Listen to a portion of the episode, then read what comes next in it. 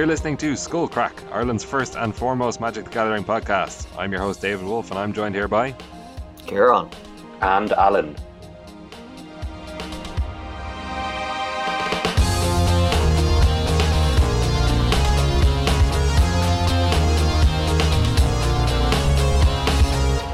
All right, lads, how's it going? It's going very well. Just chilling over here. Played some Magic at the weekend. Did some non-Magic things at the weekend. Played other card games at the weekend. Actually, played some poker. Got absolutely fleeced by Alan Harrison and some other uh, some other Magic lads. Oh, oh yes, underground poker game. A bit shady in retrospect. I don't know if it was. Uh, I don't know what was going on. Switched out the decks in the middle of the game. Suspicious. Yeah, because uh, someone noticed one of the cards was marked. That's that's perfectly fair to do. Um, I of the cards was marked. Very interesting. Kind of, I don't know. It was, we're about three hours in before anyone noticed. So um, maybe that's something. Yeah, no, no. I think everything was board. It was a good game. It was a good game. Oh, Taking down, I gotta say, the highlight was uh was Dave Dave C Murphy taking down a close to 150 euro pot with Ace High, one of uh, the most heroic hands of poker I've ever seen. Yeah, that was great. Yeah, it was actually insane. And like, I mean, all right, obviously there's a lot of I mean, I, I, don't remember the details of, that, of the hand, but uh, like yeah, that is what you know what the poker players call a a hero call. Was when he knew he just looked in his opponent's eyes, right in the eyes, did a six soul read, and said, "You know what? You have nothing. My nothing is better than your nothing, and I'll call." He was against Jared, though. To be fair. yeah. And did it come down? Did it come down to showing the hands, or? Yeah. Oh, it did. Yeah. So, like, show, yeah, showed hands, and uh, Ace High was better than uh, the hand that Jared was representing, or better, better than the hand Jared had, rather. I think Jared had a had like a jack or something. Oh, his, his, love it. His hand was queen jack. Yeah, I think it was like you know, going for a straight draw or something. Uh, I can't remember the ins, uh, ins and outs of the hand, but uh, I remember the ins and outs of after the hand. Cheering loudly. It was very good. It was a good game. All right. Well, I have no, basically no knowledge of poker. Um, so moving swiftly on. Uh, it was basically like like uh like uh Dave attacked with his one one into Jared's five five and Jared didn't block or something. Ah, okay. But when Jared was on one life. Yeah. I don't really know a good analogy for it. kind of. Yeah, yeah. It's like I guess more so Jared made the aggressive play. Uh Jared attacked his 10-10 Death Shadow and then Dave didn't block with his one one. Um because he's like, Well, I don't think you have Temur Battle Rage. And then Jared didn't have Temur Battle Rage. And then Dave cast a Eldrazi Obligator. And then because he took so much damage from the 10 10 Death Shadow, was able to kill Jared backswing God. by taking the Death Shadow. Yeah. That's, that's what I. Yeah, I, do, I, I just done that in a game of Magic just now. So maybe I'm projecting. But um, that's pretty that is equivalent. That is equivalent to a hero call. But wait, if they had Temur Battle Rage, you'd be dead if you'd blocked or not, right? Um. Yes. Hang on. No, I think um, if they did, did I say that I tell the story wrong? Did I did I tell this fake story wrong? Um, no, no. If I if I blocked out, I if I I don't know. I don't know. Because you're at twenty two yeah, life otherwise, which seems which seems unlikely. No, yeah. So if, well, yeah, I didn't block and they didn't have it. If I did block, they didn't have they didn't have it. Uh, if I blocked, no, I, I, no, sorry, I, I, I, could, I could have blocked and soaked up some damage. I had a, I had a three two in play. Ah, nice. A three two. Oh, matter reshaper. No, zero two. The, the other one. Reshaper. The blood, bloodbraid elf. Oh yeah, that is a three two. An untapped bloodbraid elf, unheard of. Yeah, oh, it was right on port stall. They had a big Tarmogoyf and on, on the Death Shadow play. I'd expect to be quizzed on the last game match I just played. Fair um, play, fair play. We can we can do a deep dive in uh, the brew I five oh five oh modern with um, buy up those Karplusian forests, boys and girls. Karplusian? Carp- Carpels. Karplusian. Uh, sounds like you are playing some questionable cards. I am playing some questionable cards. The question is, do you want to break modern? And the answer is yes. Ooh, okay. Well, does that does that move us on to our first news item of the week? Or are WotC about to break modern again? Yes, possibly. Um, it's, it's funny. It's like news item, but it's literally not even. There's nothing to talk about really. They post classic an announcement of an announcement. Yeah, yeah. This is the. Oh, this is like the distillation of announcement of announcements. So it's it's uh they've got us on on our tippy toes. Uh, they're just trying to trying to catch us out all the time. Basically, like the, any time they could just go, "Hey, there's BNR coming soon." Um, this is really annoying. So they they posted a Twitter update and it says. In one week from this message, on March 9th, there will be a banned and restricted list update. Mark your calendars! As previously announced, we plan to give advance warning of any BNR updates going forward. So this is this is the new normal now.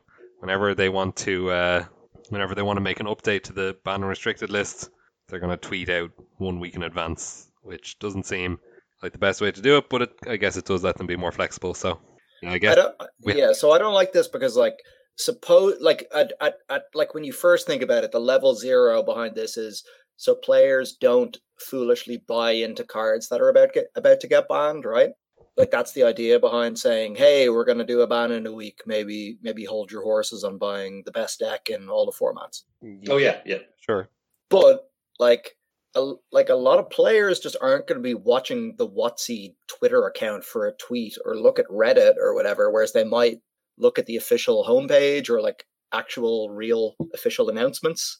So I feel like a lot of more casual players are still going to get stung despite them saying this stuff because also then you have to know oh this is what they mean so like at the moment right in modern we can assume like okay there might do something about the titan deck so this might be a ban uh, well we can talk about what we think it is but you know there, there's a couple of different formats where you could go okay it's likely they're going to ban this but that's being really invested as a magic player and knowing what's going on in every format which i would say is the minority of magic players so I don't think this system is like serving its purpose if that is the idea.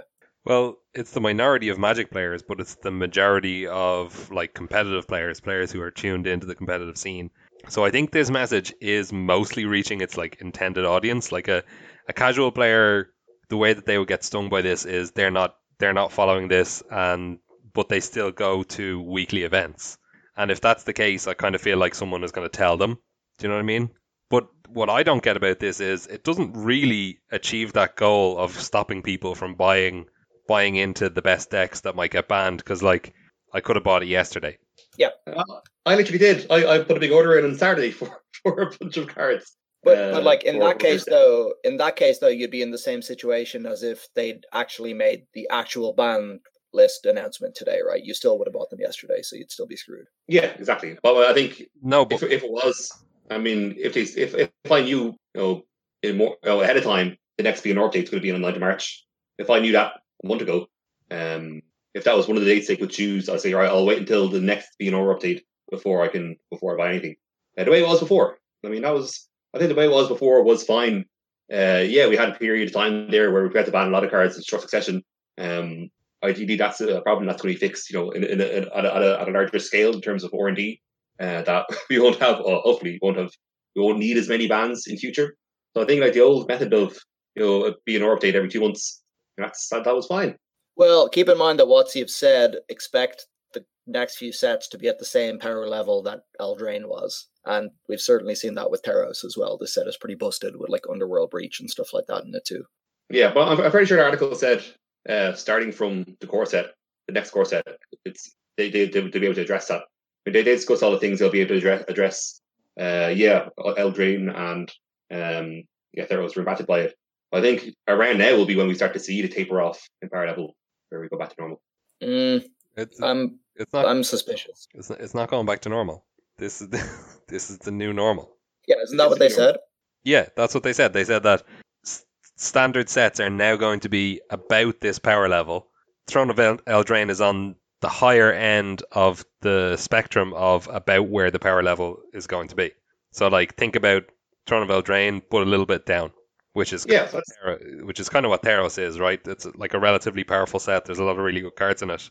Like we've seen it have a big impact on standard, um, but there's no like super super busted cards in it in standard as of yet. Yep, I, I think that's true. Yeah. Yeah, but it's what I'm not so been. It still will be going down power level. I mean, even though yeah, it's within a range. Uh, 12 drain is the top of the range. As a level drain is the top of the range.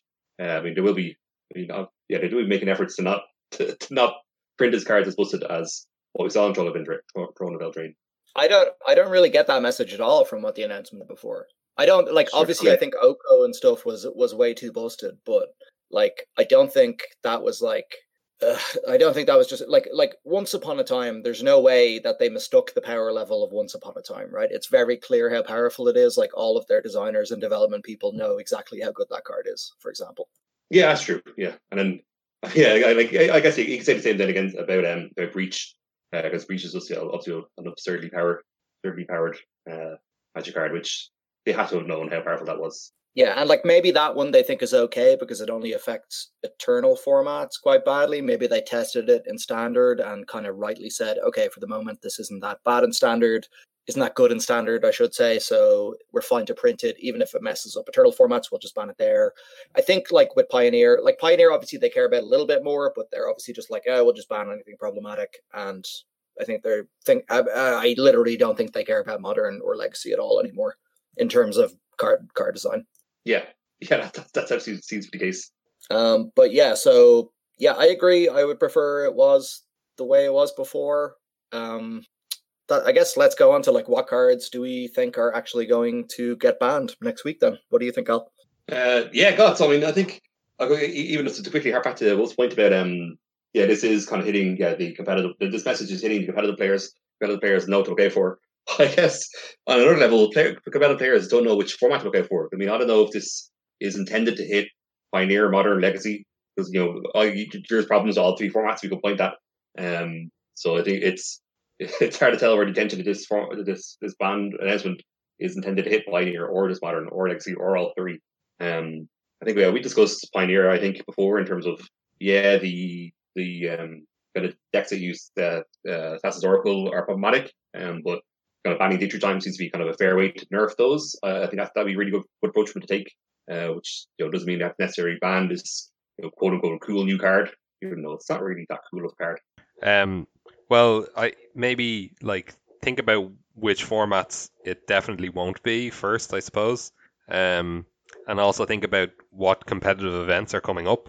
So there's going to be players around around the players tours and around the players tour no not around a single players tour finals coming up right and i assume there's also a mythic championship at some point so the formats that we're probably most focused on in terms of like needing a change because they're going to be on coverage are going to be modern standard and pioneer and of those i think standard seems to be in a fine place would you guys agree Yep, I really like standard at the moment. Um, and I don't think anything is like overly dominant at all, especially from the latest set. Yeah, definitely. Yeah, and we kind of like we were saying how last week, we saw a new deck emerge, you know, out of nowhere, which I think is always kind of good when you see that in the format. When when the format's still able to spit out really powerful decks that someone just turns up at the tournament with. Um, and then even that, like we discussed in detail last week, that powerful deck, uh, this is a Temur Clover deck, you know, itself has weaknesses and isn't necessarily unbeatable. Uh, yeah, the format is in a, in a great place. Okay, so we can rule out standard, and then I guess we can talk about legacy if you want. I know nothing about what's happening in legacy, so I can't comment really. Um, and yeah, so just to touch on legacy, so legacy, like you were saying, they're going to focus on the tournaments where you know there are premier events coming up.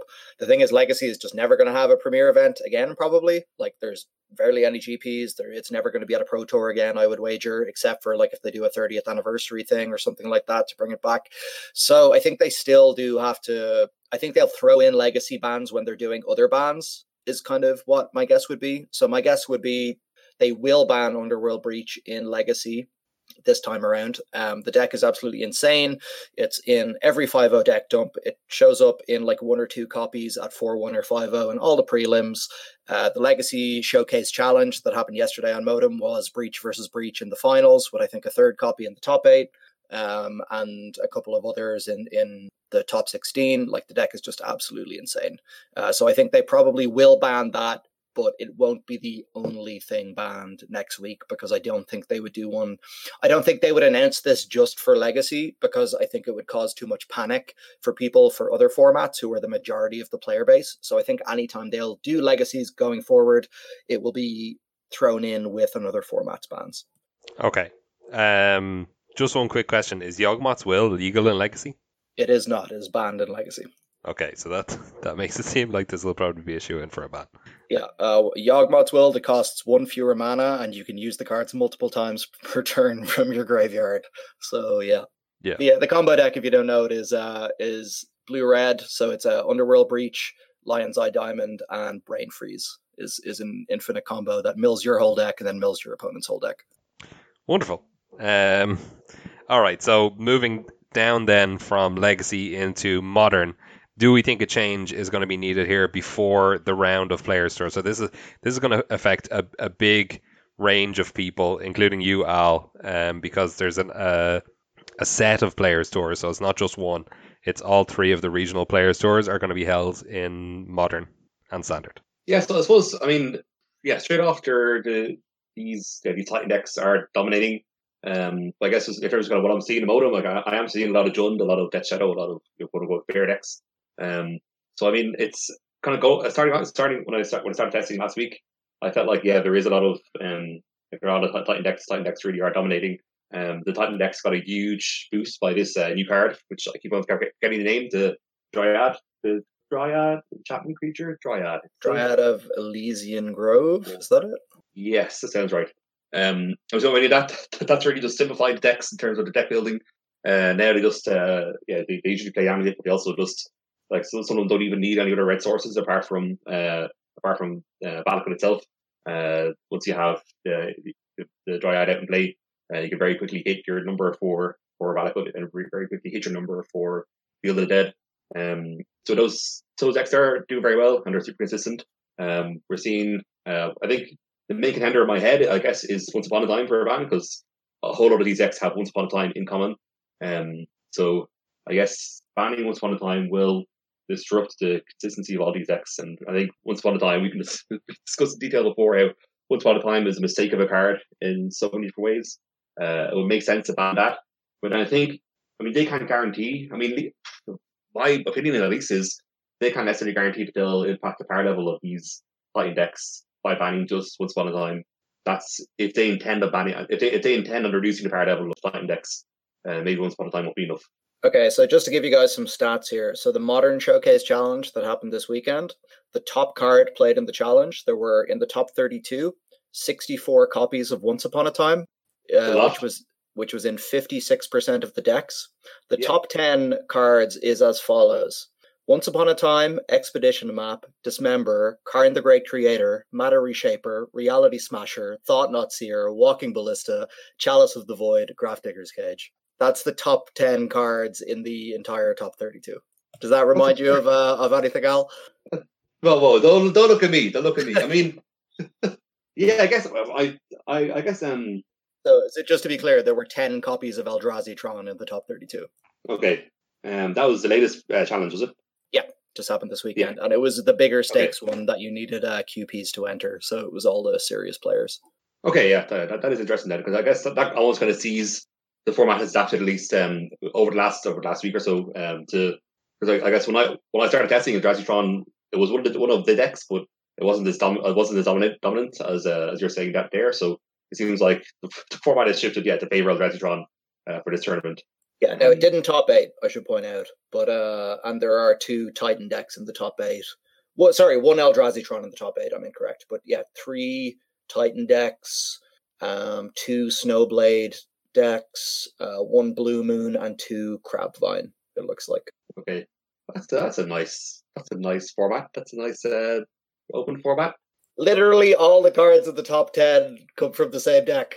Well, that's top ten played, right? You said the top from top thirty-two. Oh, top thirty-two. Okay, that's the top ten played in the 32. top thirty-two overall. Okay, yeah, yeah. yeah. They're that, all that, that is, cards. that is that is pretty bad. Okay. Um, Except yeah, for obviously, once upon a time gets a bump because it gets played in other decks and stuff. Yeah, but I, I think we're, we're seeing Eldrazi play one forest to cast uh, once upon a time. Yeah, so I think that's that card is clearly going to go. It's gone in multiple other formats. It's just clearly a mistake. Uh, they need to get rid of it. Uh, like it only enables, especially in modern, just degeneracy. Like it's it's a combo enabler basically.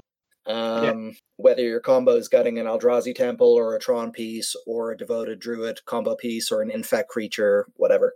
It's basically just to reduce your deck size to, to get a combo piece. I think other cards they could get rid of. Uh, I think Veil of Summer is a pretty clear one. I'm not sure if, like, on power level this needs to go, but I think it just crushes the traditional control decks that people like to play in modern, like, too much to keep around. You know what I mean? Yeah, yeah, definitely. I think yeah, Veil of Summer is just an absurd card, and it's when I was revisiting modern just to start testing, I was shocked to see that it was still legal. I, I assumed uh, it went with all those other bands. But uh, yeah, I think yeah, Veil of Summer really does yeah, really does kind of is, is very very very powerful against a whole set of archetypes that usually can keep the format in check. Uh, but now we're obviously seeing it's really getting control. Yeah, like you were saying, you tested uh, Neoform a little bit in Modern Al, and I believe I, I asked the question because I was wondering if people were doing this. You were playing uh, Veil of Summer in your main deck. Oh, and I was. Oh, yes. You uh, exile, turn one, exile two City Spirit Guides and cast a uh, Manamorphose to get that sweet value. Oh, love it. But yeah, so that card again, just it a clear mistake, needs to go. Uh, apart from that, I don't know. Do you think the Titan decks would be too strong if you just those are the bands and they get to keep Druid and Field of the Dead? Do you think do you think the format's fine, or or do you need to hit the Titan decks more than uh, those two green cards? Yeah, so I think it's. I mean, I think the format will change a lot once if, if we do hit once upon a time. Um, I, yeah, I, I, can I can still see yeah the Titan decks being on top. Yeah, that's the case. Because I mean, yeah, they, yeah, lose once upon a time, but I mean, it's fact that they've yeah they they they've gained uh, the Dryad in this set. Um, and the artists, yeah, they're, they're, they're, just, they're just more powerful, they're faster than they were before. Um, I think, yeah, if they did, they, they did just ban one card, I think yeah, Titan would still be the top deck. Yeah, because I think basically the way it works is like before the Titan decks were either killing you with Valakut triggers or making a bunch of zombies, and like a lot of decks could deal with one of those two game plans. But now they're doing both at the same time, and it's really hard for any deck to be able to deal with both things happening at once. Yeah, definitely. Yeah, that's a really good point. Yeah, when, and especially when we see both the field of ruin, field of ruin and and the uh, Valakut come into play. You, know, you, might have a bunch of answers in your hand, but you're like, well, none of these, none of these, answers, even though the answers are lined up, I won't be fast fast enough to answer one or the other at the same time. Yeah, like the control decks, whatever. Yeah, I can counter your prime times or whatever, but eventually. I'm just going to die to the zombie army because they're just going to make land drops every turn, and I'm going to kill your planeswalkers with with Valakut triggers. Yeah, exactly. Yeah. So we don't think there's any chance of them just banning the Primeval Titan itself. Mm, that's interesting. I don't think I yeah. would like to see that happen. Like for for the longest time before this, prime time was always fine. Like it was always a decent option, but never the best thing you could be doing. Even when you know, you know, apart from like the Summer Bloom decks or whatever, but even when Amulet Titan was like considered a scary deck after that, it was never clearly the best deck in the format. So I think that you can you can ban the more degenerate cards and leave Primeval Titan in the format, and it's okay. Hmm. Yeah, it's true. Yeah, that's that's definitely the kind of the space Prime Time has occupied before. Um, maybe this maybe maybe just the printing of this Dryad alone is uh, enough to, to make that no longer be the case. That's true, but if that does turn out to be the case, I'd prefer to see them just ban that than ban Prime Time. Like it's like it's like a pillar of the format, quote unquote. You know, even if we have problems with with exactly what that means or whatever, but like Primeval Titan is like a great card for people to get into the format with. Like it's very apart from the amulet list, it's quite simple to play and it feels big and powerful. It's like a nice Timmy deck that a certain type of player enjoys playing, and it's always like at least half decent. So I just don't. I think if you ban the the really bad cards, it should still be able to occupy that space and be like an enjoyable part of modern for a lot of people. I don't see it like Mox Opal, where it was always a ticking time bomb with Mox Opal, right? Like the card was eventually just going to get too broken and you have to ban it. I don't think that's the case with Prime Time because you can you can probably just safely ban, you know, whatever it is, the Field of the Dead or the or the Dryad or whatever, and and leave people's decks intact, and it's and I think it's okay. Yeah, that's true, and I think maybe you could use that same justification to uh, ban the, the Amulet rather than the Titan because I guess like there will always be a kind of a yeah kind of similar to Mox, similar to the like well, a lot of cards we've seen banned in the past, like Mox, in that uh prime time is something that really limits the design space of kind of future cards with uh, with, with, with, with ETB abilities. Um, if we're it's, you know, usually if you have a card with strong ETB ability, you make the card go in taps. That's a good way of nerfing the card uh, or kind of powering down a powerful card. Uh, if we use something like like uh, if we something like the the amulet, which just totally negates that downside, while also playing really well into the main game plan of what what Titan decks are doing in the first place. Um, I guess we'll always see you know the Titan decks be be a deck that's able to leverage any kind of new powerful land card that's printed.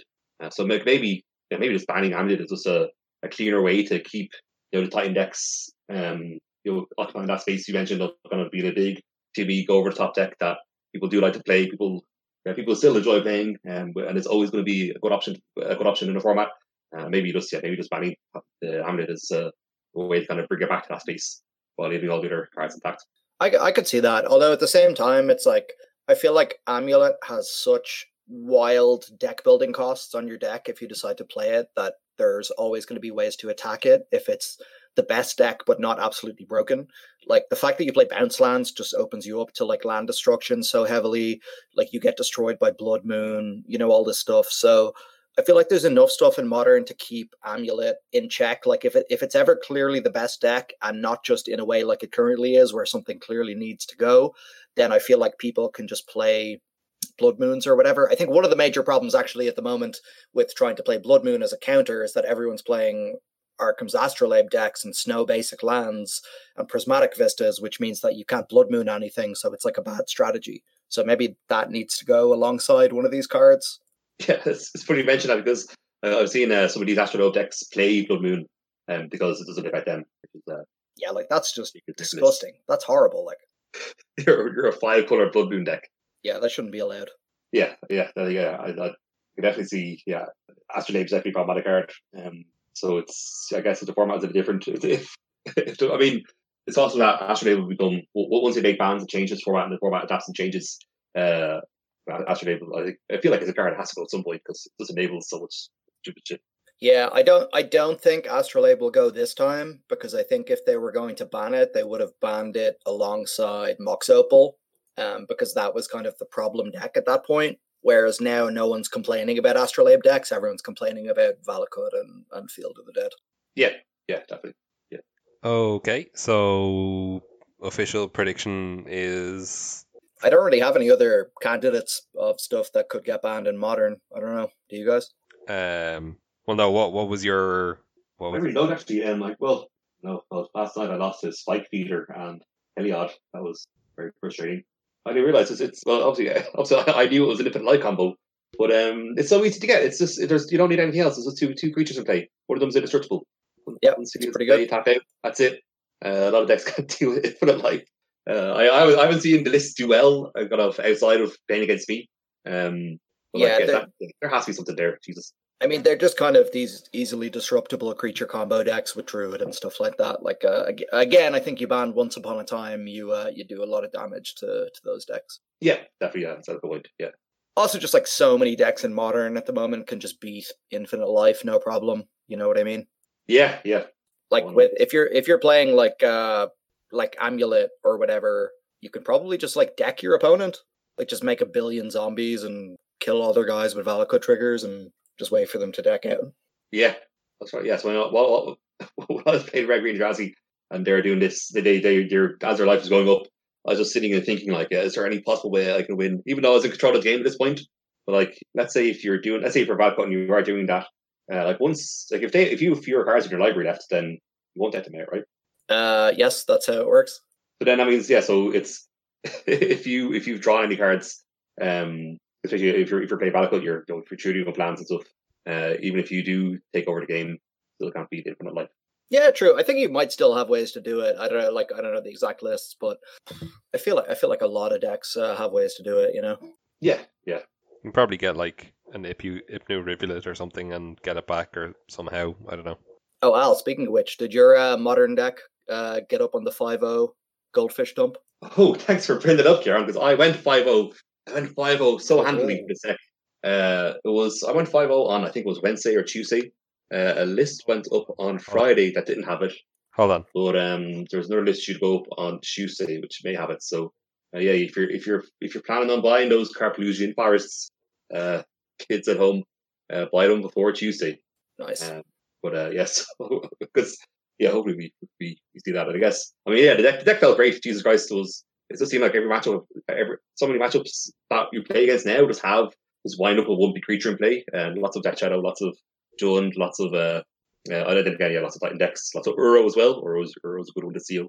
Uh, there's a lot of times you just uh, cheese out a, a win with uh, Eldrazi Obligator. Wait, you aren't serpent taxed on Modo, are you? I am, yeah. Wait, how do you have like seven Innistrad block constructed daily finishes from 2012. Whoa! No, there must be another I'm I'm Serpentax 11. Oh, you're Serpentax 11. There you go. All right, well, you took up the mantle then. What? There was another. Oh my god! I gotta, I gotta find this person. This You're the, ele- you're, you're the 11th one, right? So I mean, 11 is the number I suppose, supposed to put after my name if it's taken. Uh, that's hilarious. You're like, you're like, wait, was Alan playing in the Strat Block Constructed back in 2012? It was that, it was a hazy it was a hazy period of my life. Uh, had some three ones before. I was this this person was was dominating that format. they loved uh, Innistrad Block Constructed, I guess, and never played any other format again. That's the only format they ever played. God, it's actually this is so strange. It's, it's so it sounds ridiculous, but it's so weird seeing quote unquote my name beside a whole load of cards, which I don't know what they do. To be fair, you don't really know what any card do. Hey, Hey, that's a little that's a little smack talk before the PTQ this weekend. oh boom, PTQ, which I'm not paying at. Oh yeah, never mind. There you go. Wolf, I need The to smack talk- smack talk you talks. instead. Okay. Oh yeah, smack each other off. Wait, what? I think Wolf might be AFK. Oh no. We What's he haven't got talked in about five minutes. We've just been talking absolute shite. It's, uh, it seems like uh, Wolf's mic isn't working, so we may have to break briefly for technical issues. Roll the inkedgaming.com ad. Inkgaming.com is a place where you can get uh, playmats made by you, the listener, on inkgaming.com. You go They, into ab- they inkgaming.com. absolutely do not have stitched edging. Is that right? Oh, I think they absolutely do not not have stitched edging, which means they do. Stitch Gaming, ink, inkgaming.com slash forward slash skullcrack. Uh, maybe Wolf will edit in the actual actual uh, message here. Um, and he comes back online. You get uh, 90% off. Uh, exactly, 90% off. No, that's not true. You don't. Oh, yeah, that's not good. Okay. 10% off. The opposite, the opposite of 90%. Hello. Hello. All right. Well, that was a wonderful ad that you did there, and uh, thank you for remembering to do that. uh, we have neglected to. So you went off on a, on a tangent there about all sorts of things, but we Tangent. yeah, That was the most professional the podcast has ever been with you muted out of the picture. yeah that's- We stuck strictly to the schedule, to the, the agenda. Uh, we even did AOB. Okay, fair enough, fair enough. But uh, we we have left one thing unresolved. So we talked a lot about the modern possi- the possibility of modern bands. Now we need to consider the format that is probably most likely to have changes, which is Pioneer. And there's a number of things that we can think about there. There's Inverter, uh, there's Breach, and then there's kind of the question of what cards can potentially be banned from those decks. Because it does seem like those are the things that are going to be banned or have have bans uh, affecting the decks. And what do we think Wizards' uh, plan or outlook is going to be, or their philosophy when it comes to uh, making bans to change those decks? And just before we kind of speculate on it, I'd like to say that if something from Inverter gets banned, I'll be very very sad because it seems to me, honestly, that it's the least problematic deck that people have ever cried for a ban for. I kind of disagree. After playing Mono Red like all weekend against it at the Magic Fest and just every match feeling like I could do absolutely nothing, absolutely nothing. Even when I got like a turn two Eidolon down, I would still just die on turn four or five and have no way to make any of my game actions relevant. I feel like it does invalidate like quite a few strategies that they probably want to be part of the format. Yeah, that's fair. I think they'll ban probably Thassa's Oracle, um, or maybe Jace, like one of the two. I feel like kind of does the job for both decks, right? Um, I think that they are like highly unlikely to ban either of those cards. I would like to see them ban Dig Through Time. I think that's what they will ban. I don't think that even hurts Breach that much though to lose Dig.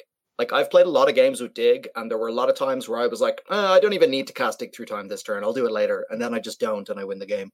Yeah, so like the discussion basically centers centers around whether we think that they want to bring these decks in line or get rid of them entirely from the format.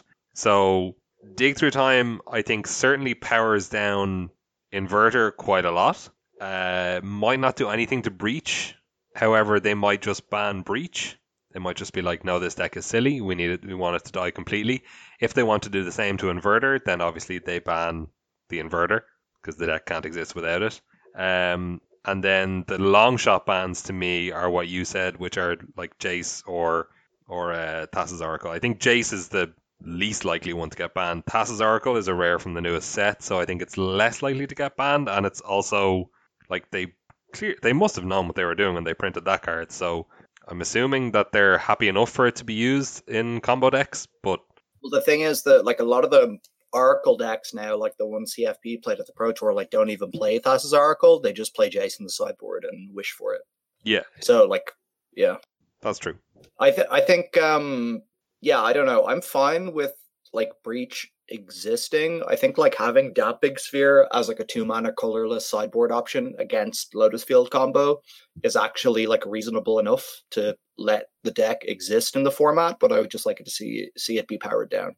Yes. Uh, like Breach is a is a very kind of traditional combo deck in the sense that there is that traditional combo or traditional sideboard card that you can just board in that drastically increases your your matchup win percentage against them.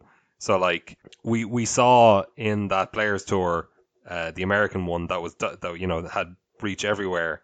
That um the players can win past it. Like we saw Huey win past it like a number of times. They can wish for other things. They can wish for like I don't know what, what were they wishing for, like artifact destruction and, and what have you, um, to kill the damping spheres. Uh, so they can they can get around it, but uh, that creates like a longer, more interesting game. Then, so that play pattern is probably fine. Uh, there isn't really a good sideboard against inverter, so I can I guess it just puts a lot of pressure on the format. So they probably want to get rid of it. Um, yeah, I, hmm. It's a real feel bad, like when you play against inverter and they just drop the inverter and you look at your hand and you're like, oh, I have like six interactive cards that literally do nothing and I'm just going to lose the game next turn and I don't have lethal against the six six flyer. Yeah, yeah. I don't know.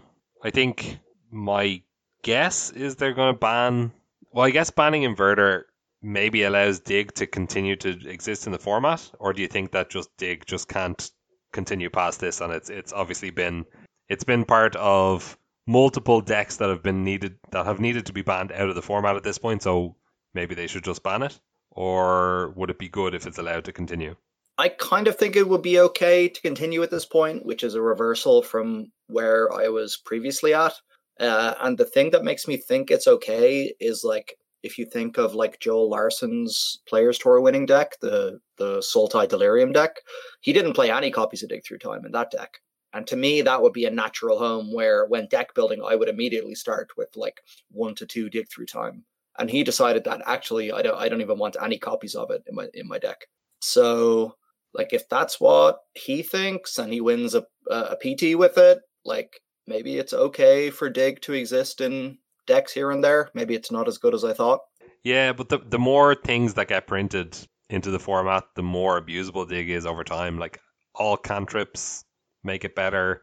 Any kind of uh, like sac- like things that you sacrifice from play for very little mana or whatever make it better. Like I think everybody knows that it's uh, there. There's a there's a timer on it, so maybe just hitting it now allows inverter to still be a deck. I, although I think inverter still would be a deck. I think inverter can replace dig with some other spell, whether it's treasure cruise or some other just dig spell um, like the delve is actually really important for the deck, so maybe it just is treasure cruise, but treasure cruise would not be nearly as good in the slot, so maybe that just brings inverter into a place where it's okay to exist. I think I would kind of like to see that format because, like, one big thing about Dig is the instant speed aspect of it with Inverter you know, where you can do it on your opponent's end step and then you just set your graveyard up perfectly like the next turn. Whereas at least with Treasure Cruise, you're kind of uh, signaling, you know, what you're going to do to your opponent, like on at sorcery speed. Although it is a mana cheaper, and as you said, maybe people just play like Murderous Cut or whatever. Yeah. So I, I'm really torn basically on what I think they're going to do. I think they're either going to ban Dig or Inverter, and then I think Underworld Breach also has a chance of getting banned. Hmm it would look kind of bad if they banned Underworld Breach in, in three formats. Like uh, they could ban it in Modern as well. Yeah, is it doing anything in Modern? Well, isn't there that? Isn't it some busted deck that um, Pascal Maynard was showing off? Oh yeah, I saw people talking about that, and there's like a spikes thread about it, but I don't think it's picked up that much momentum yet. Maybe it is just broken. I don't know, but I haven't really looked into it. Okay. Yeah, I've, I haven't seen it in the leagues uh, so far, but I mean, uh, I've I have looked longingly at the deck list. Hmm. Uh, it does look very good. But um, maybe, maybe maybe it'll take some time before that comes to the, comes into the front of the format. I'd say give it a week and then play it in case it doesn't right. Yeah, see what see what's banned uh, on Monday. Um, yeah, God, it'll be good. Yeah, I mean, there's also, I, I mean, I, ho- I hope that they share data, like matchup data, uh, as they have done in the past for this, because I would really like to know what um, inverters results are like. So, like in the Pioneer Challenge, it was. Let me have a look. Pioneer Challenge top 32. It was. Hmm, hmm, hmm. let me have a look here. I think there were 11 in the top 32, which is quite a lot. It's like over a third, basically. Uh, yeah, and in terms of top cards, we're looking at number one, Thoughtseize, Fatal Push, Mystical Dispute, Jace, Inverter, Opt, Dig Through Time, Thassa's Oracle, Damping Sphere, Walking Ballista. So nine out of the ten, 10 cards are Inverter cards. Yeah, that's pretty rough. Yeah. Yeah, it's been known to be clearly the best deck for for a while, and like people are wavering over whether Breach is like the second best deck or in the same tier or not. Like, definitely something from Inverter needs to go. Yeah, I guess so. Makes me sad. Just because. I mean, I still I still think like a, a deck like that is going to be good. It just won't have like a win button, and I think that's okay. Sure, sure. But I got my inverter signed by Kanister. Oh shit! Well, they'll, they'll, they'll go from value to become historic items in Magic's history. From him coming second at a PT. Oh, yeah. Well, I mean, I mean, at least someone else can't win with them, so then that'll take the value down. sure, sure. Yeah. Also, you should know not to pick up a deck that a Kanister just did well with at a PT. It never goes well for that deck. Yeah, yeah, that's true. Unfortunately. All right, so yeah, I can't really settle on a on a, a definitive prediction. I think they'll either ban Inverter and Breach, or they'll just ban Dig Through Time and see what happens. Yeah, I agree with that. I think I kinda, in my head, people thinking, "Oh, they won't, they won't ban uh, a, a card for new set," but I feel like the days of that being uh, a point are, are gone now. Especially in a format where Pioneer, like I don't think it looks so bad in Pioneer to to ban a new card. In Standard, it looks terrible, but they've had to eat crow over that one a few times already. Yeah, like yeah, we've we've essentially crossed that bridge, and there's no going back. So I don't think they'll care about that too much. But uh, yeah, I'm very interested to to read the uh, the reasoning and, and the discussion about it this time. I hope it's like a good um a good discussion about it. Um, okay, so Wait, wait, wait. We gotta Al and I gotta give our official prediction. oh okay, go. I'm gonna say I'm gonna say they ban inverter and def. Oh, do it. Yeah, I'm gonna say inverter. Uh, yeah, I'm just gonna say inverter and breach. To be honest, Both Pioneer. no, in uh, In- Innistrad block constructed, so you can't keep winning with it. well, I mean, well, I, I did pretty well on my uh, two Geist plane. Uh, that's something that needs to be banned. No, I think, um, I think, yeah, I think, I mean, yeah, I think inverters, they could, they could justify inverter by saying, oh, you know, we designed Thassa's, uh, Thassa's Oracle, it's probably a cool combo deck. Uh, we just kind of forgot that we invented, we, we printed this four mana six six flyer that goes into combo, and I think yeah, it cleans combo off, it cleans it, it switches it off cleanly, uh, it kills the deck cleanly. Um, Thassa's Oracle is sort of a fun card to build with, I suppose, if you do that. Um, and yeah, Breach is easily just a mistake of a card. Um, so yeah, I'd agree with Breach and Inverter too. Okay, well I'm gonna be contrarian then and come down on the side of just dig through time. Love it. How about unbans? Uh, Unbans in any format? I don't anticipate any unbans. Okay. Unban Oko in every format. Spice up. It turns out Oko is keeping all these unfun decks down. And Oko's just a fun guy. Well, he's a Fey, not a fun guy. Yeah, no, I don't, I don't think they'll. Maybe at Legacy, maybe they'll just unban one of the weird random cards that's banned in Legacy for no reason. Here we'll see a change to the uh, restricted list. Um, I, I, I don't even know how. I don't even know how. Um, Let me look. Let me look at the Legacy list. Let's see some weird card that can unban. It. I think is Ren Six still a problem in that format? That was Uh, last nope, one I checked in. because it's No. banned. Oh right, never mind. yeah, Oh, I was on top of Legacy. In fairness, when I actually searched for my name on MTG Goldfish, uh, my only tournament results so far before this 5 which uh, Macon was uh, me going 4 3 with a uh, mono red in Legacy in a, in a challenge. nice. I'm gonna say they unbanned Survival of the Fittest in Legacy. Boom. What? That, that, that was Good. very powerful. It is. But that's my guess. Or Mind Twist. Who the fuck is playing Mind Twist? But no one, because it's banned. It's fucking shite. Well, Basic Mountain, here, I'm looking at my oldest, Serpent underscore tax 11. That's me. Legacy Challenge, 22nd of April 2018. 19 basic mountains. Oh boy. I'm looking this up for a second. Wait, it's on MTG Goldfish. Look at my list. Yeah, yeah. Uh, underscore tax, certain underscore tax. Oh, Uh, that's my username. Uh, my password is uh, all the ladies Oh, love shit, here we go. I got it. I've, I'm in the ma- I'm in the matrix. Oh shit! Four legacy challenges. No, wait, Oh, I is think- all the same event four times for some reason. Yeah. I, when I saw it first, I was like, "Oh, I was reading good at Legacy. Look at all these results." But um, no, this is when I was testing for uh, uh, MTG Birmingham, Oh, yeah. Birmingham, by Bird there. I did not have a good experience, but uh, I did well on in this Legacy challenge. So four three, that's above average. Decent, decent top thirty-two probably there. Yeah, nice. Yeah. Uh, uh, it just took about seven days, seven hours playing Magic for a couple of chests. All right, on we go. Do we have anything else? No, that's everything. We're podcast is over. Goodbye. No, Uh, Goodbye. no, we have uh, the episode. we do have real things. Uh, well, there, nothing is as real as, as what we just talked about. Uh, command zone power level ranking system. No, that's not real news. Uh, I guess it's real news for the people who go to the command zone. Who Listen, Al and I have been playing a lot Hey. of Commander the last few weeks. I'll have you know, so we're kind of interested in this. Yeah, and I, I to be fair, I've been obsessed with um with Commander for the last few days. I was up all night struggling with my demons. Uh, not my inner demons, that'd take a whole other episode. Hey, I'm going through all the demons of my collection uh, to build a demon commander deck. love it. Yeah. Yeah, I, uh, I played some Commander against Al. I played some against friend of the show, Eamon Sharpson. Friend of the show, Simon Murphy. Just been uh, just been blasting EDH the entire week. Love it. yeah, you- you played against me as well. I was actually persuaded. Yeah, that wasn't that wasn't really a match though. wasn't really competitive. I brought my two commander decks. I don't I don't actually remember to be honest. What? Uh, there, there is it was eight, eight against the four. You know, that's uh, that's what that, Yeah, that it wasn't really was. I'm only counting, you know, decks in the sphere of my uh, commander one to ten rating power ranking. Listen, I played my what's that? What's that guy called? The orc pirate wizard with panharmonicon on on the battlefield Anala. and an ala. Yeah. So I got. How many times did we divide our life totals by a third? Oh shit! Yeah, I forgot about that. What is that guy called? Uh, From like Ixalan. Divide. Each player loses half their life total. Round it up. Al, quiz for you. Oh shit! Um, It's a raid or something, is it? no, no, it's just an enters the battlefield ability. Yeah, oh, that's what raid. it's- that's not what raid is. Yeah, most of the time, it is. It's uh, it's the pirate wizard, pirate orc wizard, right? Oh yeah. I can't, I don't know what it's called. Wolf managed to courageously kill himself with it. Yeah. Love it.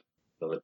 Anyway, if you're going to the command zone, now you can rate your deck's power level and uh, play against people with similar power levels. So it, it genuinely is a good idea. I think that's actually a, a, a cool thing to do. Like I remember when we were in Brussels and uh, we were talking to some of the players who um, who had been jamming a lot of commander games. Um, uh, Kieran was your work your workmate Simon and his wife fiance. I don't remember. Uh, That's a yeah. Uh, Clemmy, shout outs to her as well, friend of the show. uh, very good friends of the show, and yeah, so that they were talking about some some system that there was where you, you had like a token, and if you wanted to play like a competitive game, you would like bet your token or something like that. I don't remember exactly. Definitely not bet. Bet is not the word that is used at Magic games, but you would like put your token on the table to show. Yeah, it was basically you could play token games or non-token games. So the tokens were like an entry fee, and you got a certain amount of tokens with your command zone pass, and the winner of the token games got prize wall tickets. I think. Okay, okay, so so that will continue. Yeah. Is that, Yeah, I think so. And basically, you told you told them as you were going into the area, like what if you were looking for a, a casual game or a a competitive game with tokens, or sometimes you know they just realized, oh, we have a lot of tokens left at the end of the day. I think so. They decided to just play the rest of their games with tokens or whatever. You know. Okay, so yeah, a lot of customization going into uh, the command zone, a lot of thought as well. I think that's definitely an area that CFB are doing well on. They're innovating. Yeah, I got to say, after talking to Clemmy and Simon about it, uh, they were really, really happy with the week their weekend. It was their first Magic Fest, and they basically exclusively played in the command zone all weekend. Apart from you know getting going to artist signings, and I think maybe they did a couple side events each or something like that. But they pretty much were in just playing Commander all day, and they both had a great time and are planning to go to uh, one or two more Magic Fest this year. So definitely a success story for the Command Zone. Sweet. Uh, okay, so Al and I are going to be in there next time, by the way. oh, for God's Oh yeah, I got him. yeah, I got him. Razaketh the Fell Blooded ready to go. I'm just saying, you got a you got a foil promo Sol ring in there that's worth like fifty quid if you got it went in the Command Zone. that is true. But do the ticket does the ticket not cost like a million euro or something? Cost like a Yeah, then you then you just destroy everyone and take their tokens. You head over to the prize wall, Yeah. easy money. Yeah, I guess so. But now with this system, you won't be able to get matched up against people with one and two decks. You're you're going to be fighting against all the people with the with the real good decks. Although I guess you can just lie and just go, "Oh, I happened to get my absolute nut draw." If it is, if you have to, if you have to say it to a judge, I would not recommend lying. That's true. That's true. That may be against the MTR. It's also against the spirit of- of the command zone. I think. Oh, me and Al's Command Zone Wolf.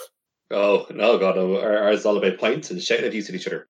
And Oh, yeah. um, well, yeah, Maybe we should change the name of this podcast to the command zone. I think that's taken, but uh, I'll happily steal it from the incredibly uh, popular Commander podcast that already has it. yeah. Uh, wait, is it really a, uh, is that really the name of a podcast? It's obviously a good name for a podcast.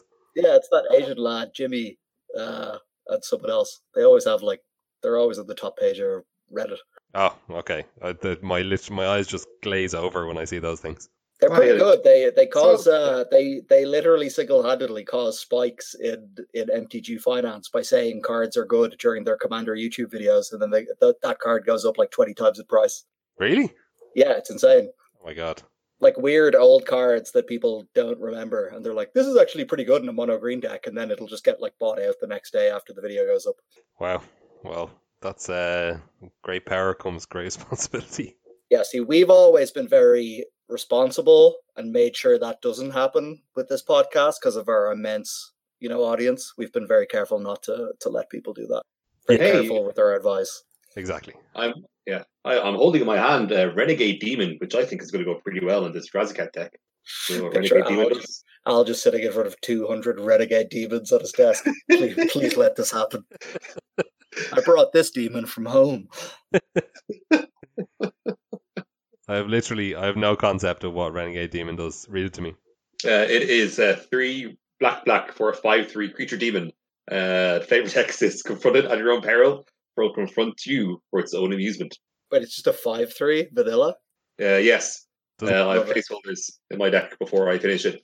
Um, because being combos, I mean, it still works with uh, Liliana's uh, contract, so it's in here. It doesn't even have flying. No, it doesn't. He's a, What? it's a big demon on the ground. That's ridiculous. Three mana five three. I suppose. What set is it from? Uh, I got it from my uh, Obdix- Ob Nixilis uh, duel deck. Uh, I don't know where it originally was printed. It's Yeah, from it- the, it's- the the beloved set Avacyn Restored. Oh, yeah, because they're um, it looks like it's a whole load of boys uh, with pointing sticks. This demon, and uh, he's not happy. It looks like you're hunting him down. Have you ever with the theme. cornered a wounded vampire? That's a walk in the cathedral garden in comparison, says Tristan Cathar Marshall. Awful flavor text. As, as Holy, Word is known for. holy macaroni! Oh my god. Have you ever cornered a wounded vampire? That's a walk in the cathedral garden in comparison. Just rolls off the tongue. it's like it's like it said. Oh, you guys have got some flavor text for all these cards. Oh, we, we need to add about uh, twenty more characters to the, the block block of text. Uh, throw some more words in there. The cathedral garden, which is the garden outside the cathedral. Oh, what, what card is that from? Renegade Demon, the original printing. Oh wow, God, that sounds different. They, they must have um, yeah, they changed the favorite text because the one I'm holding in my hand is is much better. Read it out dramatically. Confronted at your own peril, or it will confront you for its own amusement. The cathedral garden. Werewolves hate Cathedral Garden. Lads, please stop. I can't take anymore. No, let's keep going. What other cards cards do I have in my hand? No, okay. We have Historic Anthology 2. Uh, so there's there was a secret lair drop for International Women's Day. I think that actually hasn't even happened yet. Um, but then there was a leak of another secret lair drop, which was linked to International Women's Day, but not for it. Uh, so they just announced it anyway because it was leaked, and it was uh, Thalia. So it was a secret lair with just four copies of Thalia, Guardian of Thraben, the the original Ta- Thalia, two mana. Um, so that's interesting by itself in the sense that they're doing a secret lair which is just four copies of a constructed, um, not constructed playable, like a constructed staple. Um, so it's it's obviously a card that's heavily played in like Legacy, and sees some play in Modern as well. Uh, not as much these days, I guess, but it could again. Um, and it, it also has like nice fancy art, all different arts as well. Uh, I guess they did do it before with Serum Visions, but I, I feel like that's a little bit different. Uh, and the Thalia one is more more of a significant thing that indicates that they could do things like this in the future. Um, so that's that. I don't think there's much necessarily to talk about with that, other than to just note that it's interesting that they've done this four of thing. Uh, yeah, no, ju- just in terms of price, it's like, you know, four Serum Visions is very cheap, and even four foils would be very cheap, or four promos. Whereas, like Thalia, you're going to pay like a fiver or more for a normal one, and I think foils are like 20 quid each, something like that, or more. So, uh, this thus far, like the secret lair foils have like trended more to the foil set foil prices than the normal printing prices. So it seems like it could be good value in the you know in in terms of just bang for your buck in, in that sense. Just to just to say that. Yeah, and of course, where they really get you is if you like one of the arts more than the others. Ooh, ooh, ooh. Oh well, you better not like one of the arts more than the other because you're going to get screwed. Yeah, well, I mean, I guess you could also just then sell on the other play sets that you have that you don't like. But um, it's I, I the four different arts thing just anno- kind of annoys me. Actually, I wish they wouldn't do that. But anyway, I'm sure we'll see them experiment more with this in the future. But uh, alongside that, they announced this historic anthology two. So historic cards are coming again to uh, to Arena. Uh, this this batch is pretty cool. I don't know if anyone plays historic or not. Uh, I don't think that they do. Maybe they do. Who knows?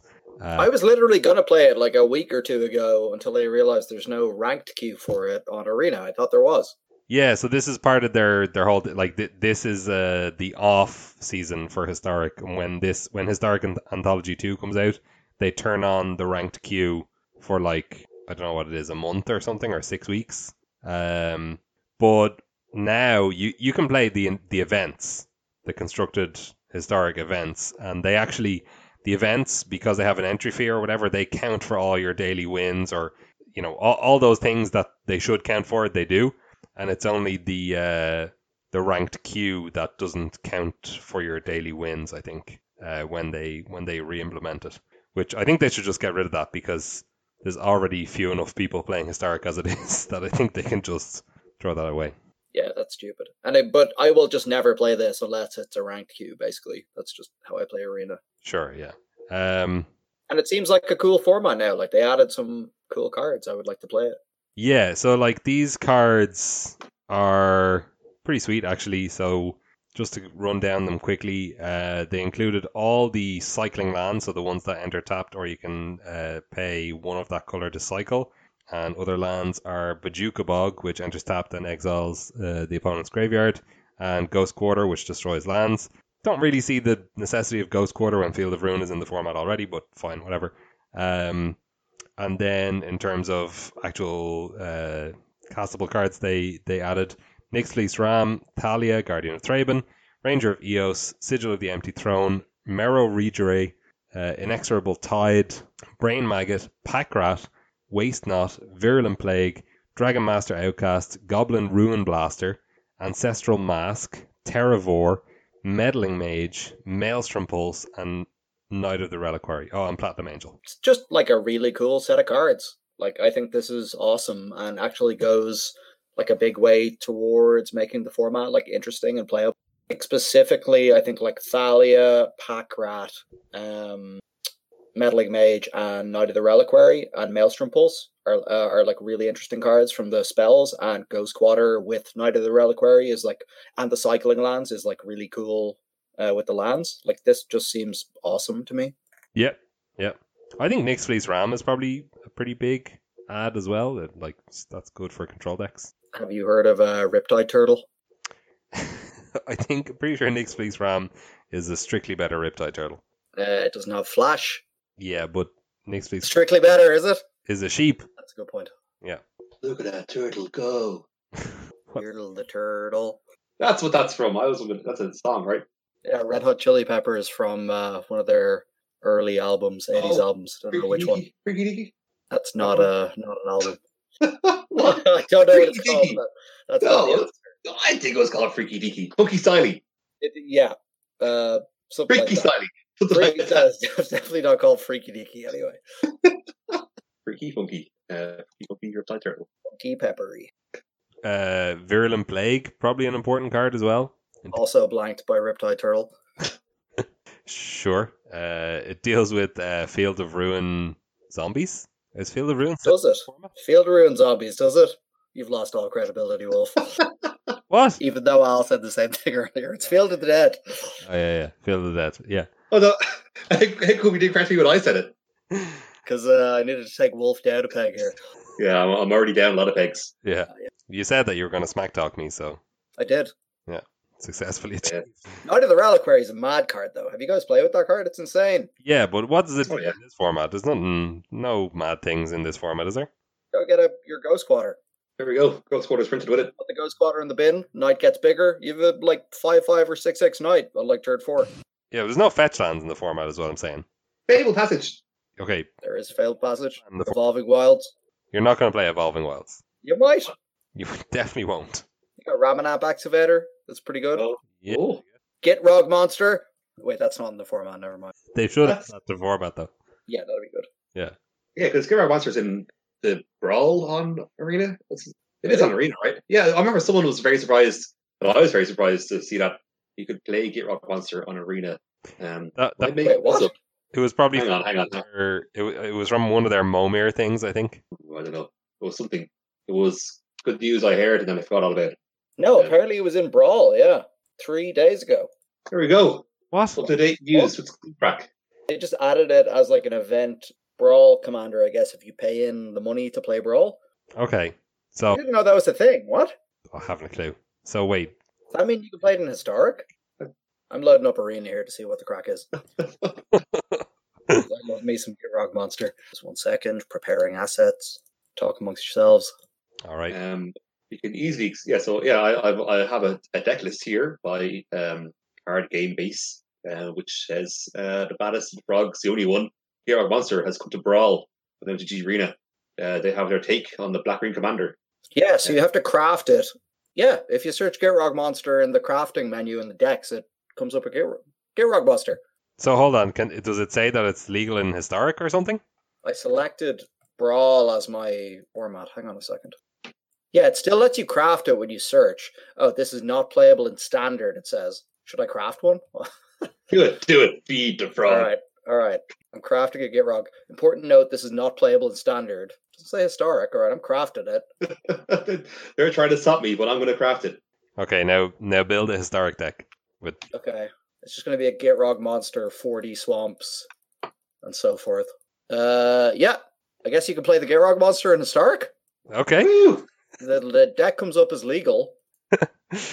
Literally, I'll try and I'll join us. I can't play Historic without joining the event, right? no, you have to join. I'm not gonna. I'm not gonna join my 50 swamp get Gitrog monster deck. Okay, it's fair. But it doesn't come up as like you know the way it says like it's blanked out or whatever. It doesn't come up like that. I don't know. Okay, sounds to me like the get Gitrog monster is legal and historic then. Sick. All right, I'm playing this right after the podcast. I'm gonna stream this. You're going to hear, you heard it here first. Funny, so well, when he used to say Gitrog Monsters as a joke, and uh, it turns out it really is. Yeah, That's bizarre. that was a real wish fulfillment moment. Oh, well, you have two more wish- wishes of your three wishes I wish before I disappear. I wish that um Thunderbreak Regent was legal and historic. I'm fairly sure that is as well. What? No, it's definitely not. Right. Wait, that, that, that is that's something like I'll work on it. I'll see what I can do.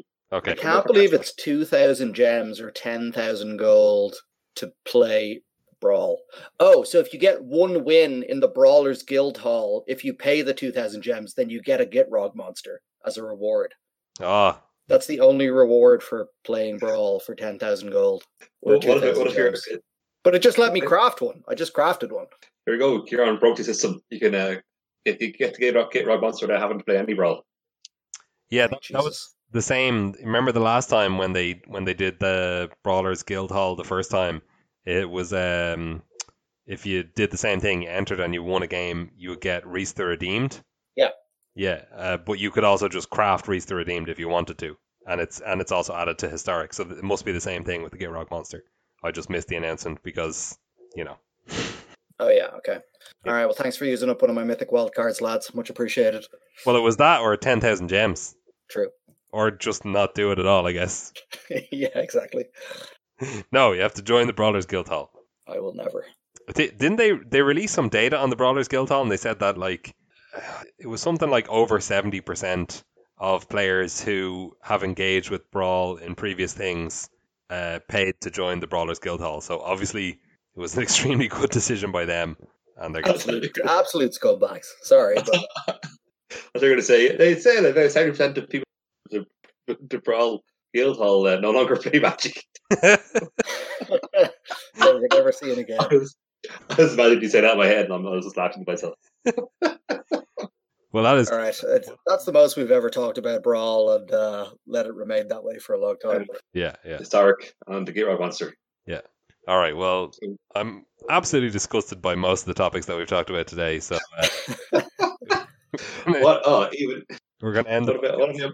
Uh, Okay, uh, what what happened? I we we went to a winner box at the weekend. Let's talk about that for a few minutes before we finish. right. Yeah, I talked about it when your when your mic wasn't working. Uh, he won. David Wolf. Yeah, it with Temur Clover. it was absolutely it was the ri- most ridiculous win I've ever had. So basically, what happened? I drew round one. Round two, I I I the unintentional draw round one, of course, uh, went to time. My opponent was very slow. I should have I should have told him to go faster a few times, but uh, he was like a new player, not like new new, like he knew what he was doing more or less. He just um he was I think it was the first time he'd ever played in a tournament, something like that. So um, Yeah, yeah, we he, he also drew in the final round, so definitely um, needed to get faster and wasn't you know being consistent with all his game actions and stuff. But you know that's that's normal when you're a new player to tournament. So like I didn't want to make him feel bad or whatever by asking him to play faster.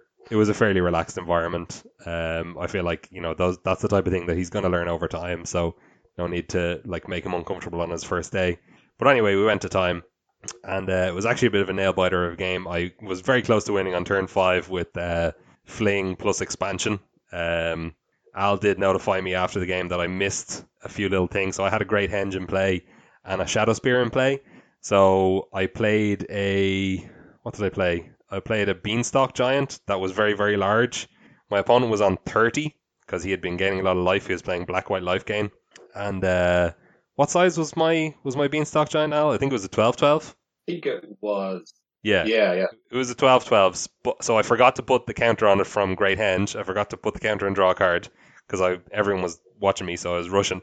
And um, I also forgot to equip the Shadow Spear on it, but I don't think I had another way anywhere to put an extra power into. I guess if I drew the card, and it, no, I, I had played my land for the turn, so I think I had six mana left over, so I don't think there was all that much that I could have I done. think. I guess if I drew, I don't know. Sorry, I think it was a. Uh, you had an innkeeper in your hand, and then uh, you could have played that and drawn a card off your Beanstalk Giant. It was potentially drawn something else. Was that sequence? Well, like I just needed my beanstalk giant to be to be one more power. So ba- basically, I, I didn't do any of that stuff anyway. So I just went, you know, okay, we're gonna draw. So I'm just gonna fling this beanstalk giant on expansion, copy the fling. So I did 24 damage to him, uh, and he was on 30. But it could have been four more from what I had on board. So I could have had one counter from the Great Henge, and I could have had plus one plus one from the Shadow Spear. And if I had any way to give it one more power after that, then I punted and didn't, and I could have won the game on that turn. But I don't know of a way that I could have gotten one more power onto it, uh, because I did play my land for the turn, as I said, um, to get it up to 12 power. So I'm not sure if I could have won that game or not. Uh, anyway, then round two, I played against Simic Flash. That was Dave. Uh, beat him. I think that's just in general a good matchup for me. There's not much. I was playing Temur Adventure as we as we mentioned. Uh, there's not a whole lot that Dave can do if I get down an early innkeeper. Um, and if I also have a clover, then it's really bad for him because I can you know kill wolves and stuff like that. If I ever get to wish for anything, it's really good for me because I can get stuff like negate or uh, Aether Gust. So those games just did not go Dave's way. Uh, round three, I played against Al. Al, you were playing Sultai Ramp. You absolutely steamrolled me. But because you had a loss at that point and I did not, you decided to concede to me. Uh, but our, our games are good, but I think that that kind of a matchup is bad for Temur Adventure. I think there there's the other Bant deck as well, so that, that plays like Nissa and Hydroid Krasis, and you also play Nissa and Hydroid Krasis, but you have it backed up by discard, which I think is quite good against the Temur Adventures player because if they don't get to use their modal spells, they don't get to use their card advantage in that way. Uh, also, you can get rid of things like Clover from hand before it comes down. Uh, so I think that's a decent matchup if you're trying to beat uh, Temur Clover. Uh, you should be probably looking at, at some kind of Sultai or or Black Red discard deck or Black Red sacrifice deck. Yeah, definitely. Yeah. Um, this is uh, on Raven Gucci is playing uh, a lot of this list online. Yeah. There's some changes to it, but I think it's yeah. Although it's good against those decks, uh, it is absolutely terrible against Mono Red, which uh, I lost to quite quickly and quite handily by uh, Bevan. So yeah, I'm trying to back to the drawing board, to try and make my Mono Red matchup better. Yeah, that's that's what I found playing Sultai as well last season. Is that it wasn't worth the points you lost against Mono Red to add the third color versus playing Simic Ramp. Because uh, yeah, Mono Red just absolutely runs over you. The the black cards do nothing against them, and you shock yourself so many more times. Yeah, Yeah. and Uro doesn't really make up for the. I mean, it, it kind of makes up for the the damage that you do to shock yourself, but you you already need to be ahead in the life in the life gain, not just barely making it even or even slightly behind in the life gain in order to have Uro be a good card against mono red. So Yeah, and if you're playing Simic, you just still have Uro anyway. You're just taking less damage. yeah, exactly. Yeah. Um, You could play, you could play the two one. You're, you're trying to get me to play the two one life link that gains two life, builds two. It's uh, Death Touch, not Lifelink. But yeah, that Oh, card's pretty good. That's. I, I didn't play that in Sultai. I played that in Black Red, Black Red Kroxa kind of mid range deck, and it was pretty good there. I gotta say, but um, I think it's just on the edge of being a standard playable. I don't know if it is, if it's quite there, but I I, I never thought it was terrible. Yeah, it's still, still worth exploring at least. Yeah. All right. Uh, and then in the last round, I played against Mark on Temur Reclamation, which I thought was going to be quite a bad matchup. But actually, I didn't find it super stressful, like or super difficult to win. So like you basically need to you need to leverage your Edgewall Innkeeper more than the uh, than the Clover because the Clover can just be bounced by Brazen Borrower. Obviously, Innkeeper can also be bounced, but that's at a mana disadvantage. Um, and you also need to leverage your aggressive creatures. So you really want to be trying to swing in with Lovestruck Beast and Bone Crusher Giant. And if you can keep the pressure on in that way, and hopefully like draw a bounce spell like a Brazen Borrower for uh, for Wilderness Reclamation, then you can win. It it is still like harder than against other matchups because if they ever resolved Wilderness Reclamation, you're in a you're in a pretty bad spot. They're just to have so much mana. They're to be able to to kill one of your threats while drawing cards with uh, explosion, and then that'll probably buy them enough time and resources to win the game. But uh, if you can leverage your aggressive draw, forget about Clover really, um, then I think you're you have the possibility to win. And I would board uh, in such a way to maximize that. So like you can board out. Uh, I, I probably wouldn't say board out any clovers, but you can board out some Fae Wishes. I think, and you can probably board out some Beanstalk Giants because you just want to be fast. Um, and then just bring in like Aether Gust uh, and Negate probably, uh, and probably Return to Nature. I think I would leave. I feel like I would leave Mystic Repeal in the board because you can probably sometimes cast Granted and then have a mana left over for Mystic Repeal. Whereas I think I would just want, or or maybe just like you know board in one and leave the other one in the sideboard, just so you have the possibility to naturally draw enchantment removal while also still having access to it in the sideboard. I feel like that's how I would that's how I did approach it, and it seemed okay. Um, yeah, and then so basically I was I was three zero one, and the final round featured my first round opponent who I'd gone to time against, who was now on seven points, so he had won two matches since then, and uh, the other player he was playing against was on nine points, so he, he had he had been 3-0 at that point, and they were basically if either one of them wins, then I'm guaranteed second. So what I have to hope for is for them to draw, and then for my breakers to be better than the other person who'll be on ten points, and that is exactly what happened, and I won the box. Got him. Oh yeah, absolute luck sack. Oh well done, well done, well done. Okay, I did well. Have to win. Yeah, I mean, I don't know if I did, but I'll take it. Uh, all right, and that is it for this week's episode. Uh, the lads did a wonderful inkedgaming.com ad there earlier, but uh, I'll just repeat myself again. Or I'll, I'll repeat their sentiment rather. You can go to inkedgaming.com forward slash skullcrack if you want to make an order of a custom playmat or other gaming accessories such as sleeves, dice, things like that. And you get a 10% off your order if you follow that link in the show notes or go to that URL. That's all you need to do. You don't need to put in any code. Just follow the link or type it in. And uh, yeah, 10% off your whole order from inkedgaming.com. All right, that's going to do it for us this week. Thanks for listening. Bye bye.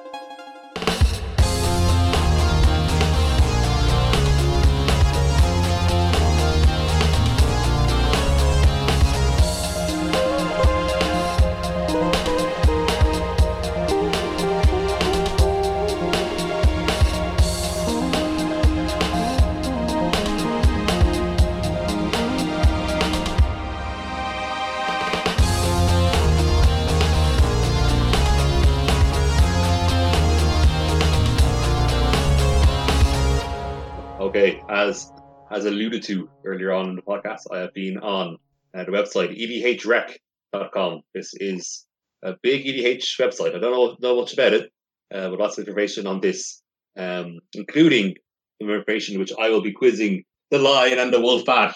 It's the lion versus the wolf. I'm just wondering, uh, are you sure you weren't on uh, edhrect.com, which you got at the weekend? Oh no! I, I, oh, you got me there. I, I certainly was wrecked. Um, you did wreck me. Uh, I'm trying to think of any highlights in our match. Uh, but um, I took some extra turn. I took, I took some extra turns, but they were not enough uh, to beat beat beat. What's Kess? To beat Kess. Kess, the. Yes, the teenage teenage witch. Yeah. exactly. Um, well, um, even though I lost because I am I'm a gentleman and a fair player and a good sportsman, uh, I did not display salt. But Kieran had played any of these cards, I would have displayed much salt. That is right. We are. I, I'm going to do a deep dive into uh, the top 100 saltiest cards according to EDH Rec. Ooh, Uh, I like this. I have not. uh, so I'm, sorry, I'm, I'm moving around. I'm trying to find a pen, but I don't have them. But uh, I use my imagination instead. So this is a um. there's only there's one line of explanation which says a card's salt score is based on half a million votes on a scale of zero to EDH players in April 2019. Um. So the line versus wolf, we will I will ask questions about these cards. Um. Before we start, a bonus question. Does anybody want to guess what the number one number one saltiest card is in Commander?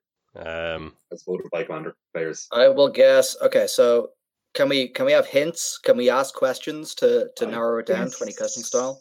Uh, yeah, maybe. Actually, maybe this is going to be more fun than the quiz. The quiz I'll just make up on the spot. Oh yeah, I'll say instead of line versus wolf, you can do twenty questions as to uh, see if you can name. I'll say right. Yes, what we'll do first. See if you can narrow down to the. Sorry, um, this is completely on the fly. Uh, we'll, instead of twenty questions, we'll do six questions, uh, three each, um, and see if you can both see if the lion and the wolf can work together to uh, answer these. What is this card question? I still want to win. Can I still win? Um, yeah, you can win. If uh, I, I, well, I concede. there you go, Kieran. right now, on to the next thing. All right, so uh, yes, the no, so, so we're gonna three questions each to guess what the uh, salt, what the saltiest card of all time is, according to Okay. EDH players, 2019. Here's where I'm starting starting. It's obviously not a creature. I'm going to say, is it a land destruction spell? Uh, it is not a land disruption spell. That is a good Interesting. question. Uh, Wolf. Um, is it uh, Sol T ring? Is it Sol Ring? No, Yes. it's not. Um, I don't believe Sol Ring is even on this list. Yeah, they all love it. Yeah, Degenerates. True. Yeah, I feel, I feel like it's definitely a problematic card. Um, if it's not Sol Ring, I think. Oh, I remember this is such something so beautiful. I, I think I mentioned this before. Uh, something a little nice, a whole lot of things lining up perfectly when uh, someone described the power, the power nine as being like the the nine rings in Lord of the Rings, like nine rings given to the realm of man, blah blah. And uh, then Sol Ring is one ring to rule them all because you can argue that Sol Ring is more powerful than a power nine because it's a higher pick in uh, the holiday cube.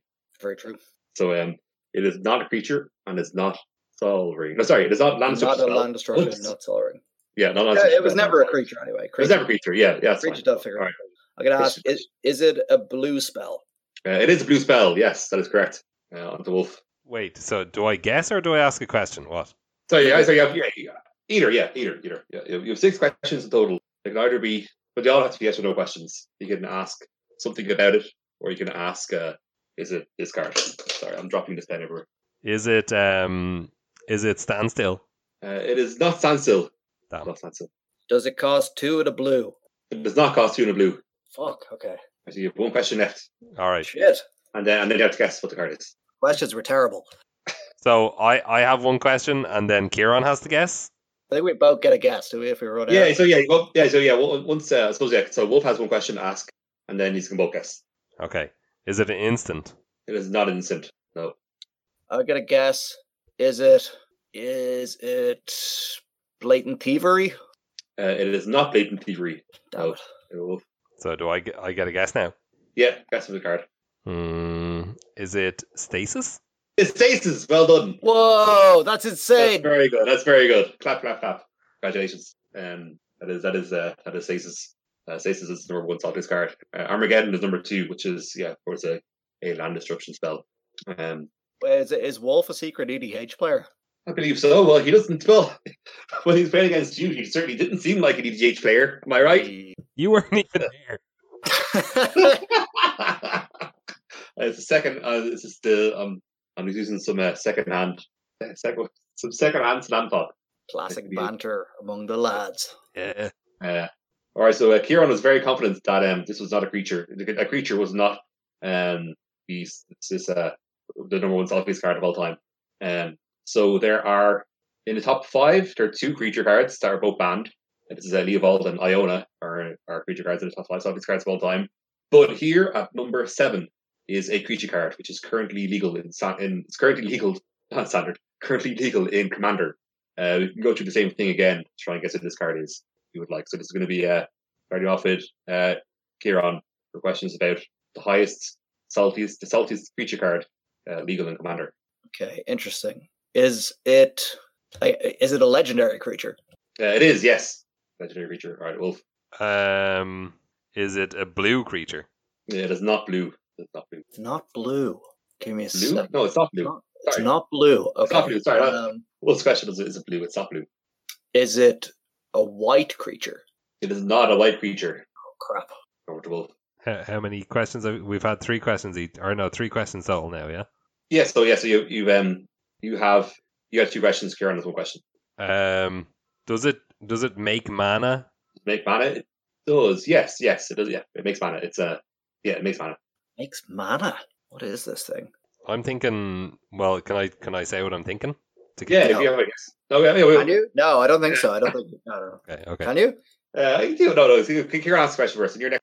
You can, if you ha- if you know what it is, you can say it for your next question. But uh, Kieran has a question first. No, but we can't just like talk back and forth about what we think. Oh, yeah.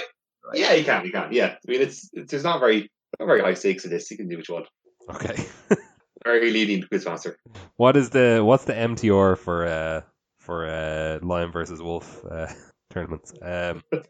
I yeah, I think it's like some kind of like like a like a primeval like not primeval titan, but like something like that. You know what I mean? Okay, okay. Nyx Bloom Ancient or something like that. That's too new. Yeah, that's too new, but something like that. Or what's the or like Azusa or something like that maybe? What's the like lad of Kruphix? No, that's banned as well. Yeah. That is banned. Yeah. Prosper Kruphix. lad of Kruphix. Lad of Kruphix. Um. Okay. What is it? Is it? Is it multicolored? It's not multicolored. It's it's monocolored. Okay, is it uh, is it like a large creature? Like is it bigger than like a five five? uh, it is bigger. Yes, it is bigger than a five five. Can I change that to bigger than a six six? Uh, no. Yeah, it is. It's bigger than six six. You're in a six six, It's bigger than a six six. and it makes mana. Yeah, you're on. Yeah, I've got one more question before you got to got to give me your answers. Was it printed in the last two years? Uh, I believe not. No, no. I mean, originally printed. No. Okay, so I, I I get to guess now. Yeah. Yeah. Is it um the Green Praetor? it is. It is a Green Praetor. What the Jesus fuck? Christ, Literally, how did you get that? that is amazing. I, I actually, I could feel like when you pause, I was like, he's going to get it. I know he's- he doesn't know the name, but uh, everything you said is leading towards towards uh, Vorinclex, Voice of Hunger. Oh, That's insane. That's insane. I'm on a heater. I'm on. Vorinclex, Voice of Hunger. Uh, do you want to do you want to do you want, do you know what it does? Uh, it like it gives you double mana and it like restricts your opponent's mana or something. Like they don't get to untap their lands or something. Yeah, exactly. It's it's absurd. It's yeah, six six green green for uh, seven six with trample. Yeah, whenever you tap land for mana, add one mana mana of that of your add one mana to your mana pool of that any type that land produced. And uh, another ability is yeah, whenever an opponent taps a land for mana, that land doesn't untap during its controller's next untap step. That's hilarious because it literally kills them in three hits with commander damage. And if they kill it, their land's done on top. Yeah, so dumb. uh, it's still legal, so uh, you can you can cast all the Vorinclexes you want. I might build that deck to be honest. Sounds pretty Yeah, yeah. Apparently it's twenty dollars. You can put you can put Nyx Bloom Ancient in there. Oh, Yeah, it's fill it full of stuff like that. Yeah, Um, tap your lands for four mana. Um, I feel like three of those is a normal number to do, but uh, I don't think I will. Do it. Yeah. all right. GG's. Yes, it should have felt like that. Yes, GG's. Oh, so we're finished. Uh, Yeah. You want to go? Yeah. Let's But you I want to got, more? I, I got flattened 2-0. Yeah, exactly. It's best out of three. Best out of three. I was I was cheating the whole time. I was looking at the You were What? not, were you? yeah. Oh, you fucker, you bastard. Oh my god, I was so mind oh, blown. oh I, I was so impressed. Jesus Christ. Doesn't even say Oh the real God. card name. He says the Green Praetor as if he didn't look it up. Oh my god. And the fact that someone said, Jesus Christ, did you, did you say Sansa Wolf uh, before you said Stasis? Yeah. We're not here on. No. oh my god. Son of a bitch. I really Jesus Christ. because Oh, the reason that I did that is because Al drew those 15 cards when we were playing Commander. Oh, that's fair. Yeah. Yeah. I oh, that's true. Uh, yeah. That's, Oh, that's Yeah, fair. yeah. Also, Commander's not a real format. That's the end of the podcast. Goodbye. Bye.